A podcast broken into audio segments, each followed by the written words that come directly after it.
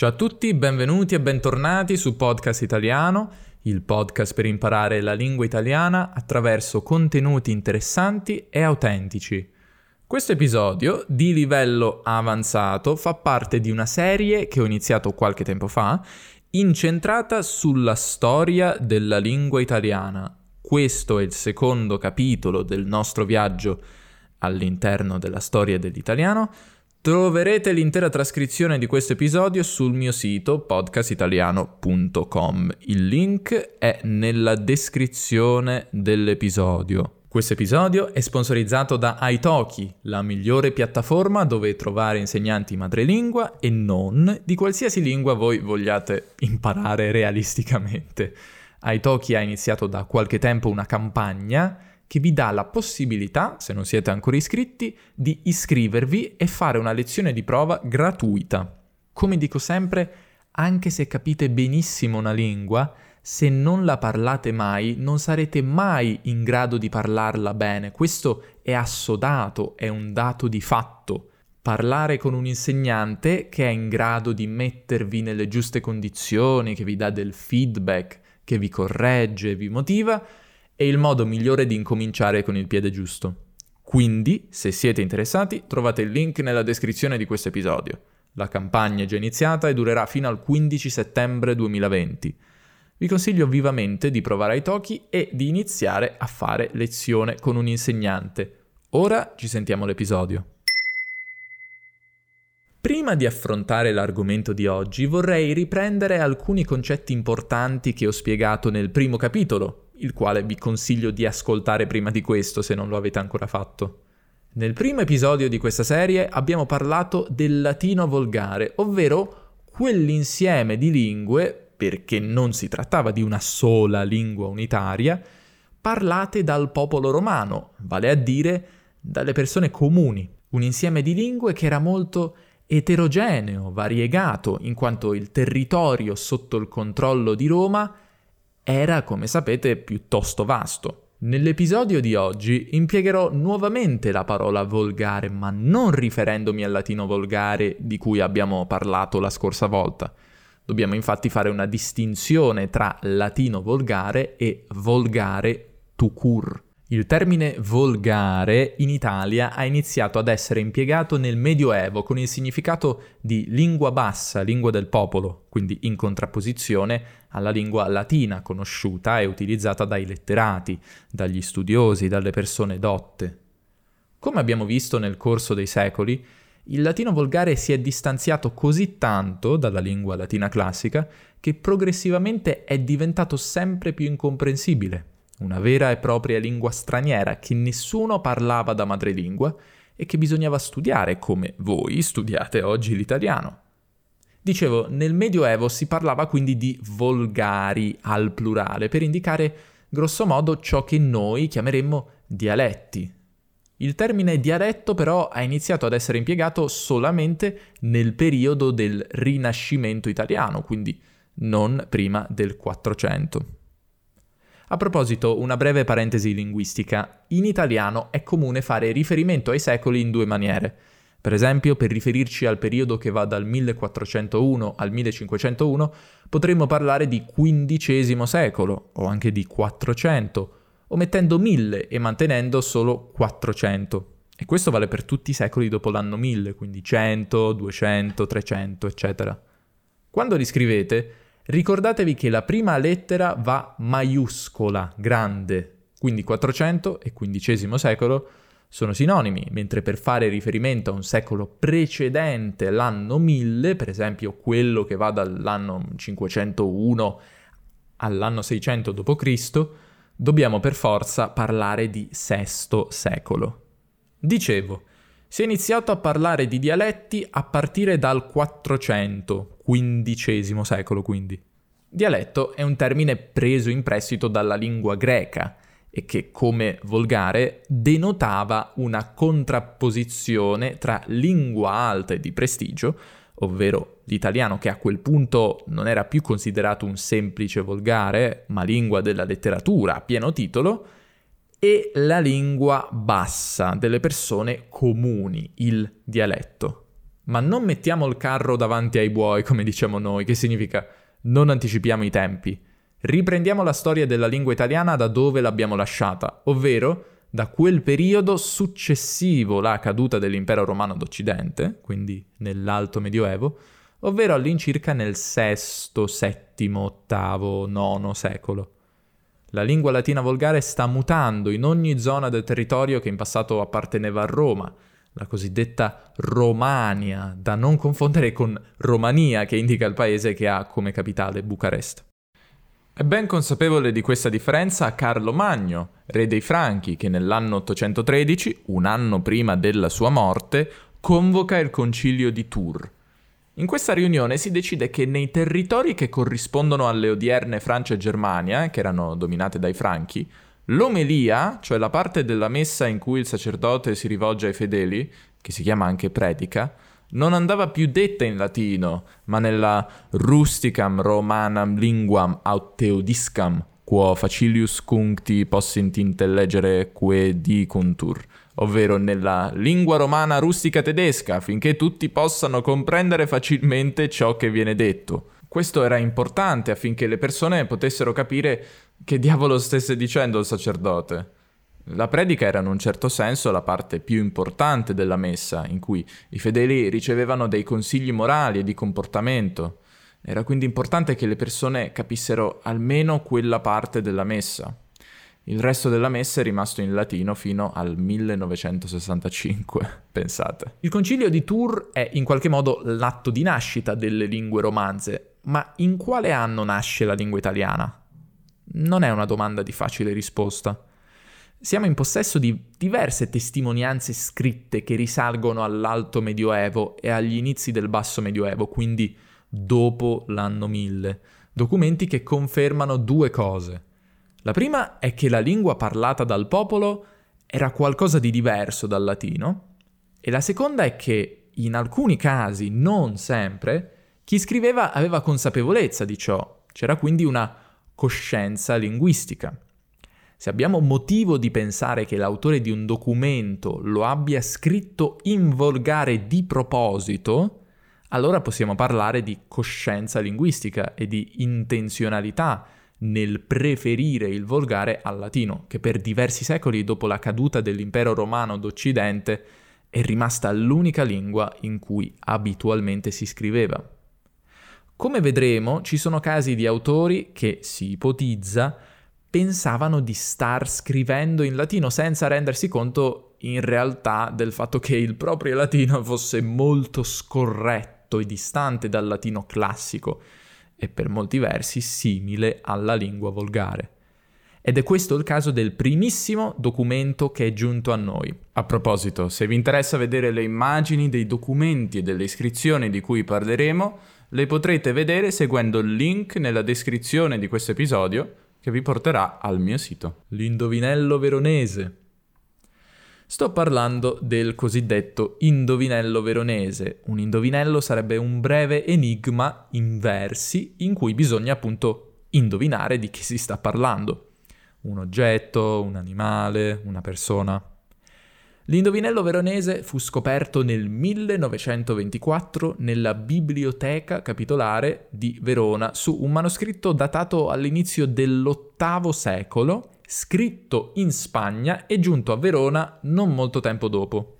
Il manoscritto era in latino, ma al margine superiore della pagina furono aggiunte successivamente alla scrittura del codice due brevi note, probabilmente proprio per mano di una persona di Verona. La prima, che è l'indovinello vero e proprio, in volgare, la seconda in latino corretto.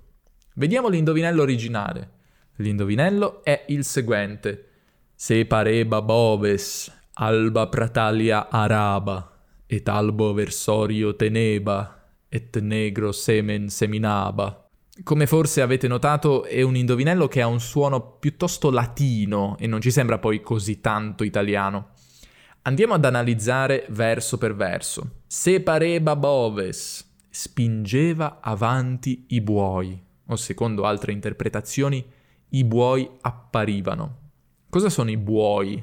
Un bue, al plurale buoi, è un animale, il maschio castrato del toro addomesticato.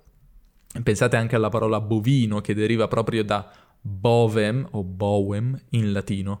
I buoi tradizionalmente venivano impiegati come animali da soma, cioè animali da lavoro, per trasportare materiali, trainare macchine, come per esempio l'aratro con cui si aravano i campi, ovvero si preparava il terreno per la sua successiva lavorazione.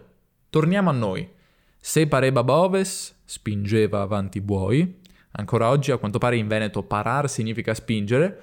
Oppure, secondo un'altra versione, i buoi apparivano, che sarebbe da interpretare come Ecco i buoi, una formula impiegata a quanto pare spesso proprio negli indovinelli. Proseguiamo. Alba, Pratalia, Araba, Arava, bianchi prati, Arava. Arare significa, come ho detto un attimo fa, lavorare con l'aratro, preparare il terreno per la nuova coltivazione. Notiamo l'aggettivo alba da albus in latino che significava bianco.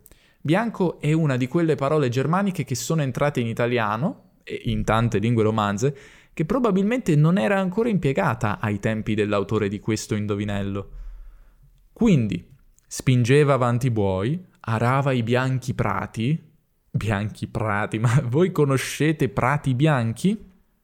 Et albo versorio teneba, teneva un bianco aratro, o in italiano diremmo reggeva, quindi teneva con le mani, et negro semen seminaba, e un nero seme seminava.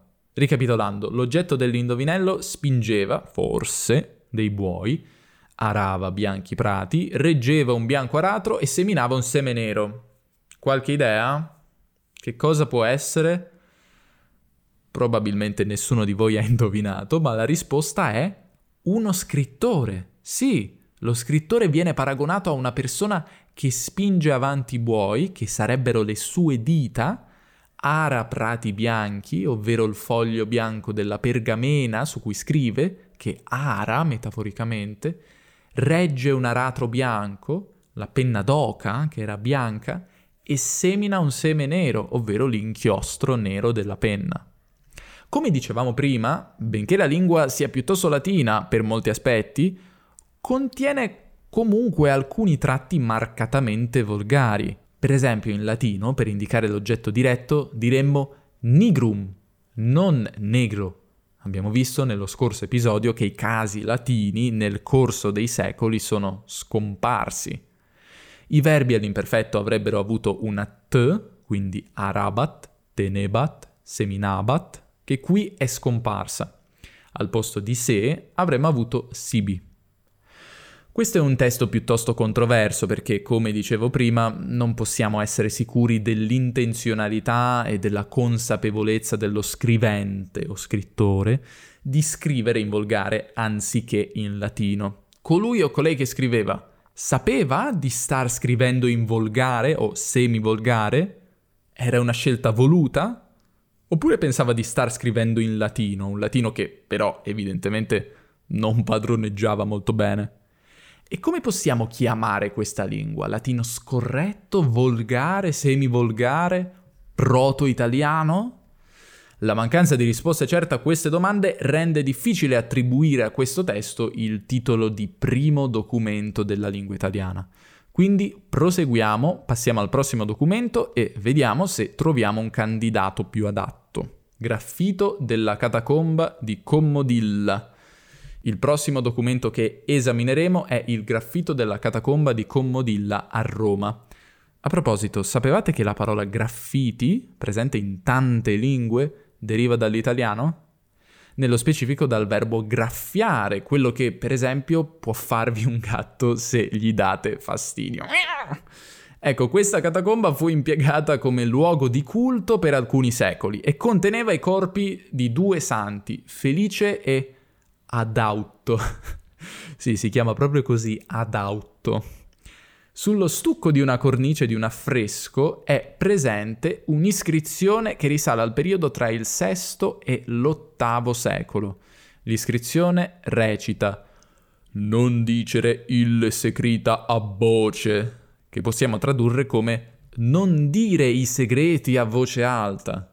I segreti sarebbero in realtà le orazioni segrete della messa. L'autore era probabilmente un prete che invitava i suoi colleghi a recitare a voce bassa il canone della messa, secondo un'usanza introdotta ai tempi di Carlo Magno nell'VIII secolo, il che potrebbe aiutarci a datare l'iscrizione in un periodo successivo all'VIII secolo, perché prima quella cosa non si faceva.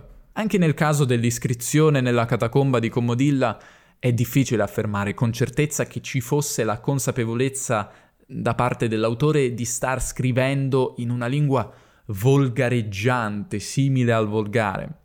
In ogni caso è interessante osservare le caratteristiche tipiche del parlato. Andiamo ad analizzarle. In questa iscrizione notiamo l'uso di ille, ille secreta, i segreti, che non significa tanto quei segreti, significato che avrebbe avuto in latino, ma piuttosto i segreti.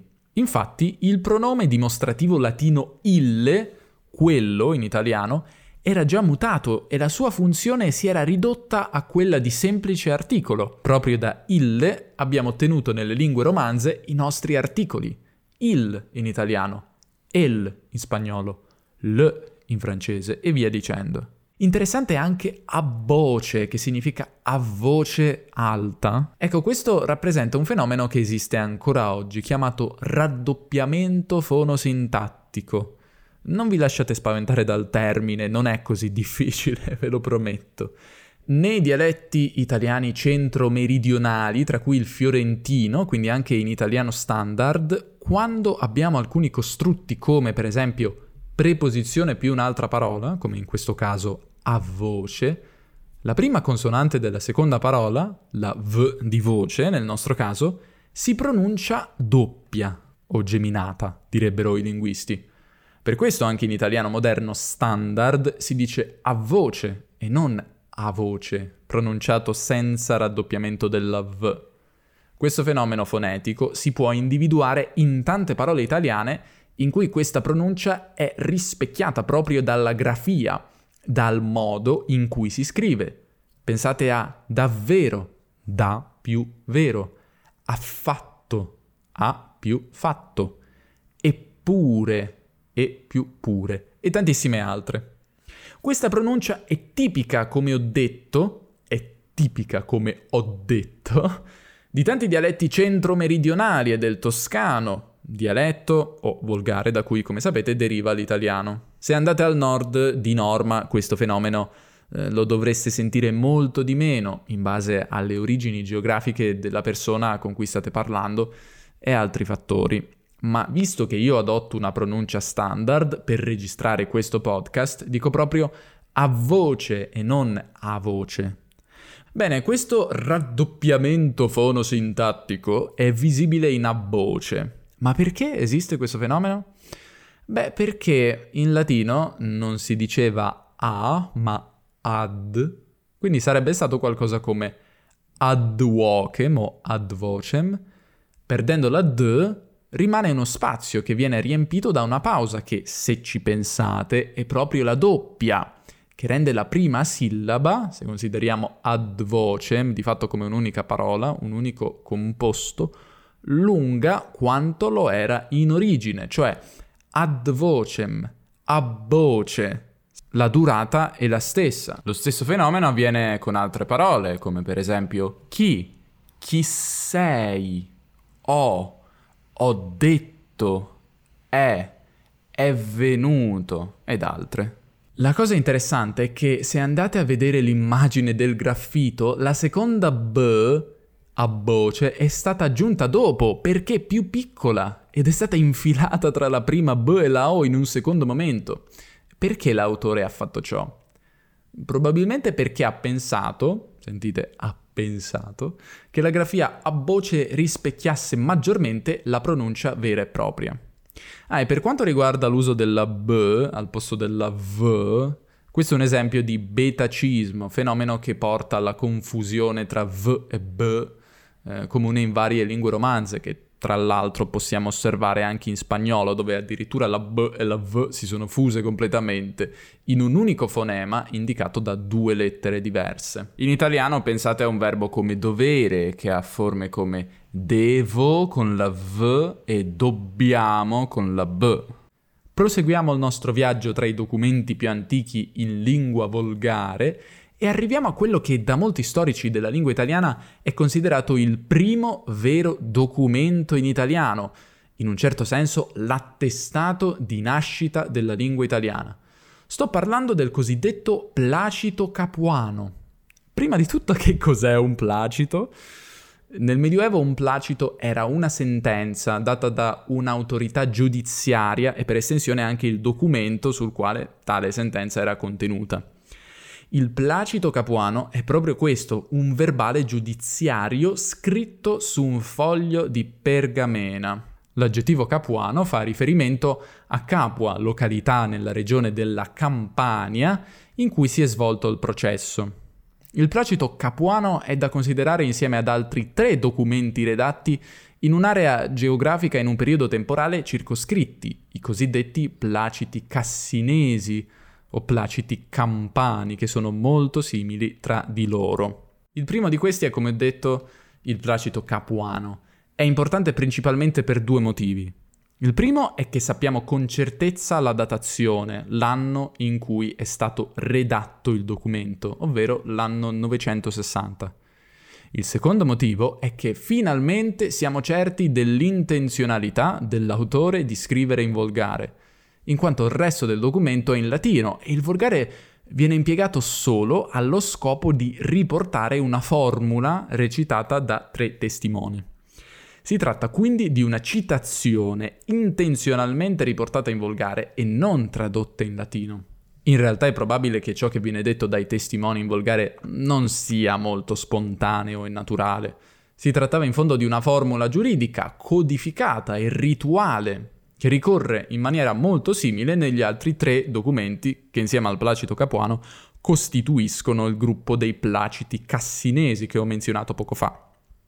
Il placito capuano è un verbale relativo appunto a una causa giudiziaria. Le parti in causa erano il potentissimo abate, cioè il capo di fatto, del monastero di Monte Cassino, ricordate placiti cassinesi, e un tale Rodelgrimo di Aquino. L'abbazia si trova nella regione che oggi conosciamo come Lazio, ma che a quel tempo era dipendente dal Principato di Capua, che apparteneva ai Longobardi. Ve li ricordate? Ne abbiamo parlato nello scorso episodio. Sono una delle tre popolazioni germaniche che hanno invaso l'Italia. Gli altri erano i Goti e i Franchi. Tale Rodelgrimo rivendicava il possesso di alcune terre, sostenendo che appartenessero a lui e non al monastero che secondo lui se n'era appropriato abusivamente. L'abate di Monte Cassino si difendeva invocando il diritto, che esiste ancora oggi, di usucapione, vale a dire che siccome il monastero occupava quelle terre già da 30 anni, oramai per diritto gli appartenevano. Questa, almeno, era l'opinione dell'abate l'abate riuscì a portare con sé ben tre testimoni che il giorno del processo a Capua recitano ad uno ad uno la formula che ascolteremo tra poco, dando quindi ragione all'abate. Dicono quindi che è vero che il monastero occupa quelle terre già da 30 anni, l'abate non sta mentendo. Rodelgrimo quindi perde la causa e l'abate ne esce vincitore. Ma più che il fatto giudiziario di poco conto, ciò che ci interessa è che la formula sia stata riportata sul verbale in volgare e non in latino, il che è una scelta molto inconsueta, inusuale. Solitamente si traducevano le formule testimoniali dal volgare al latino, mai prima del Placito Capuano un notaio, cioè la persona che si occupa di redigere il verbale, aveva codificato la lingua volgare mettendola per iscritto. Si è ipotizzato che l'utilizzo del volgare in realtà fosse dovuto al fatto che l'abate voleva farsi pubblicità di fronte alle persone presenti a giudizio e legittimare la proprietà di quei beni che qualcuno in futuro gli avrebbe potuto contestare. Anche gli altri placiti, tra l'altro, sono documenti relativi a contese che riguardano il possesso di terre. Quindi è possibile che l'abate fosse in realtà d'accordo con Rodelgrimo e che quindi questo non fosse in realtà un vero avversario. Comunque, vediamo ora la formula. Sao cocchelle terre, perché le fini che chi contene, trent'anni le possette parte sancti benedicti, che possiamo tradurre So che quelle terre, entro quei confini che qui si descrivono, per 30 anni le ha avute in possesso la parte di San Benedetto, cioè la parte in causa rappresentata dall'abate. San Benedetto fa riferimento al monastero di Monte Cassino, quello dell'abate, che era appunto di tipo benedettino, anzi era il primo monastero benedettino in assoluto. L'ordine di San Benedetto era un'importante congregazione monastica fondata qualche secolo prima, attorno al 529. Dal punto di vista linguistico si è discusso sulla prima parola, sao, che corrisponde al nostro so, e deriva dal latino sapio, pensate al verbo italiano sapere. I linguisti si sono interrogati sul perché non sia stata impiegata la forma sach, comune ancora oggi nei dialetti di quelle zone, come il napoletano. Perché Sao e non Sach? No, non possiamo saperlo con certezza. Forse si tratta di un'influenza settentrionale, quindi del nord Italia. Forse di un tentativo di superare il dialetto da parte dello scrivente. L'ipotesi però più probabile è che in realtà Sao fosse una forma presente anche nell'Italia meridionale, che poi è stata soppiantata da Sach. Tipicamente meridionale invece la forma Kelle di Kelle Terre, ovvero quelle terre, che sentirete ancora oggi se avrete modo di ascoltare dialetti del sud. L'iscrizione dell'affresco della Basilica di San Clemente. Giungiamo così all'ultimo testo antico che analizzeremo quest'oggi, ovvero l'iscrizione dell'affresco della Basilica di San Clemente nella stessa città, ovvero Roma, del graffito della catacomba di Commodilla, che abbiamo analizzato poco fa, è stata ritrovata un'altra iscrizione, questa volta contenuta in un affresco sul muro della chiesa di San Clemente a Roma. L'iscrizione è stata datata verso la fine dell'undicesimo secolo, quindi già in periodo di basso medioevo. L'affresco è molto interessante innanzitutto perché rappresenta un primitivo esempio di fumetto con dei personaggi e delle didascalie, cioè delle scritte che probabilmente, ma non ne siamo certi in realtà, stanno a indicare le battute pronunciate dai personaggi, proprio come nei fumetti. L'affresco è una raffigurazione di un fatto miracoloso compiuto da San Clemente, che era tra l'altro il Papa, il quarto Papa della Chiesa Cattolica, secondo la tradizione, Papa Clemente I. Questa è la storia, un patrizio romano, quindi un uomo ricco, di nome Sisinnio, è convinto che Clemente voglia sottrargli la moglie, che era diventata cristiana. Sisinnio è convinto che Clemente abbia utilizzato le arti magiche per convertirla. Ordina quindi ai suoi servi, Gosmario, Albertello e Carboncello, di arrestarlo e di martirizzarlo, quindi torturarlo. L'affresco mostra Sisinio che ordina ai suoi servi di trascinare Clemente, ma avviene il miracolo. Clemente è libero e al suo posto compare una colonna.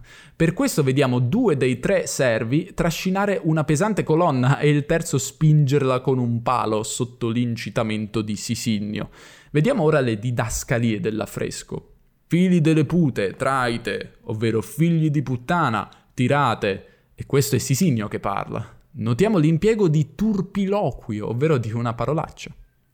Gosmari, Albertel, traite. Gosmari, Albertel, tirate. Questi sono i nomi dei due servi che trascinano la colonna. Il terzo era dietro con il palo, vi ricordate? Falite dereto colopalo, carvoncelle. Fatti dietro a lui con il palo, ovvero spingilo da dietro con il palo, carboncello. Sisinio si rivolge al terzo schiavo che vediamo dietro alla colonna che la spinge con un palo al posto di tirarla da davanti. Notiamo dereto che deriva da de retro in latino. In italiano abbiamo dietro. Inoltre carvoncelle al posto di carboncello è un altro esempio di betacismo, di confusione tra b e v. Un'altra iscrizione in latino spiega l'avvenimento duritiam cordis vestris saxa trahere meruistis, ovvero per la durezza del vostro cuore avete meritato di trascinare sassi.